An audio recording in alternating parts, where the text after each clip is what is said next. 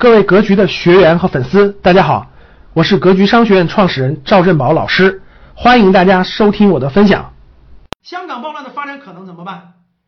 你说今天我问你们，你说今天能去？你说今天咱们能直接下个命令，香港所有的教育媒体啊，全部国民教育，全部全部重新换国民教育吗？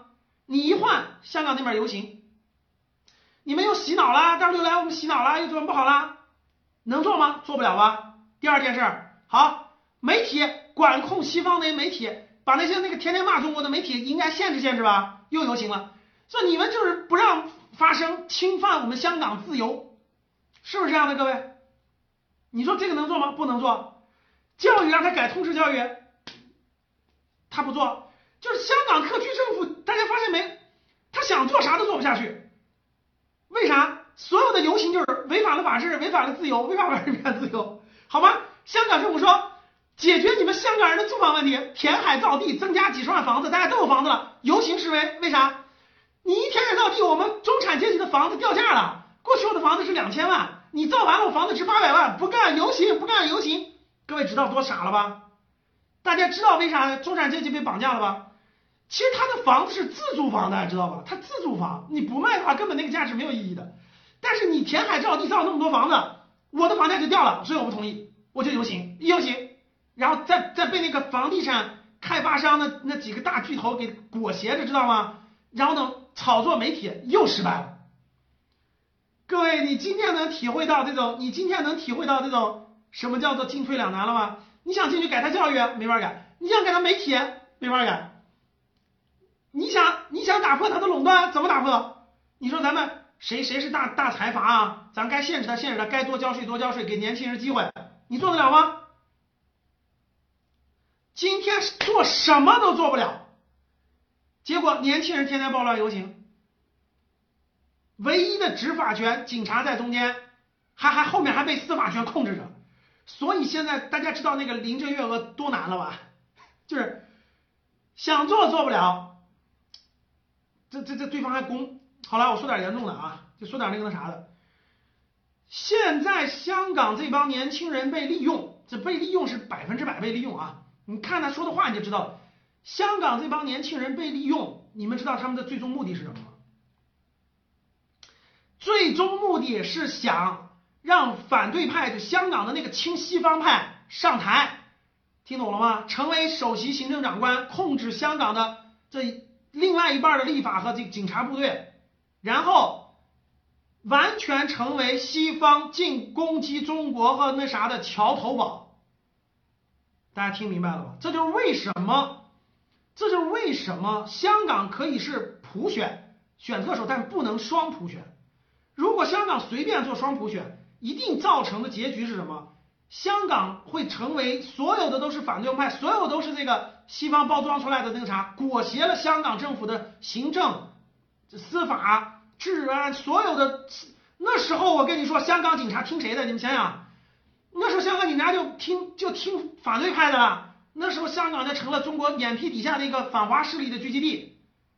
你知道他能做出什么事儿来吗？所以现在，现在想改变香港这种局面，各位真难啊！如果你是咱们，如果你是咱们中央决策层的，你会怎么建议呢？你说直接把它收回来吧，直接把它收回来吧，别一国两制了，咱咱就一国一制吧。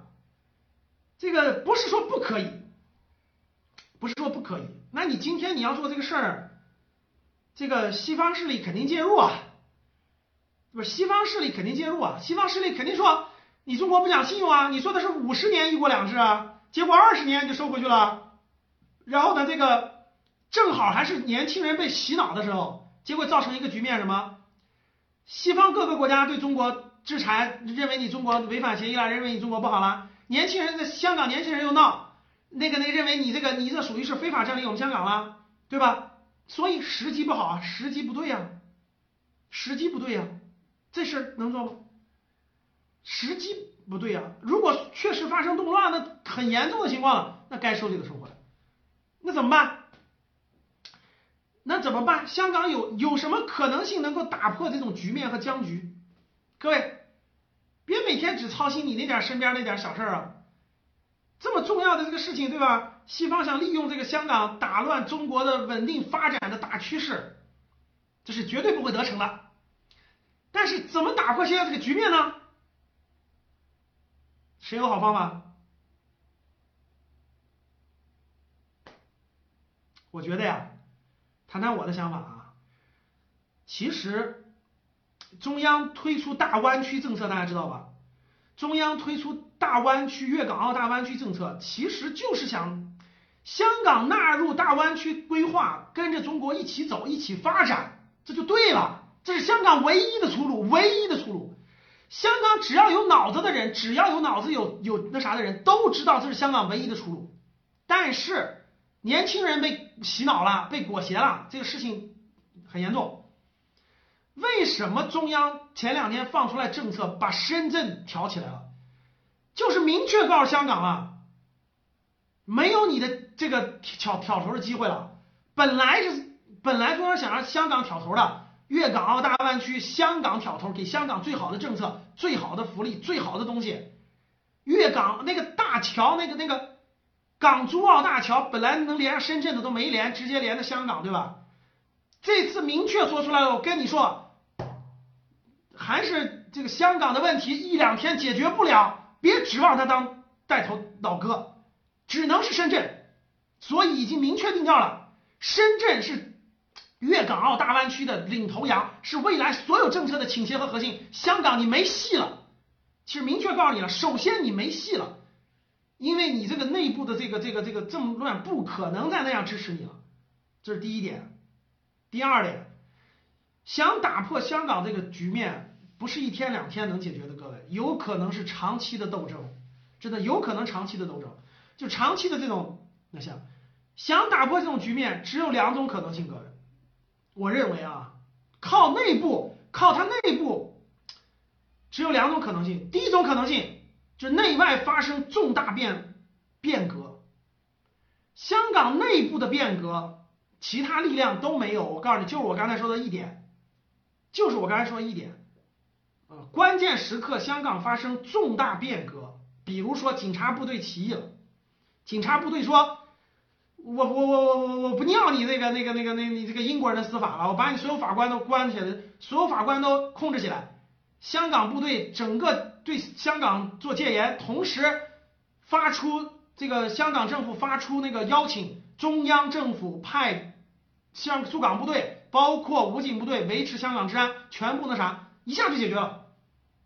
这一点，这是内部必须发生重大变革，才有可能中央出手。内外一结合，这个事儿才能根本解决，要不然只能这个事儿没完了还。大家别觉得这两天那个那个暴徒袭击下去了，这个没完还没完呢，没完呢。现在来看，要不他内部出大事儿，要不就是这个这个外部借力直接把它解决掉。有没有可能内部不动，外部出力解决？有。哎呦，但是比较那啥。外部就是台海、台湾和香港一起解决，要不就不解决，能听懂吗？能听明白吗？讲到国际形势了啊，香港问题要不就是内部给机会，给带来解决的机会，迅速解决；没有机会就只能拖着，拖到它一定程度，那只能是，如果是内部不给机会，就外部给机会，那就是香港、台湾一块解决，这没别的办法。你不信看着吧。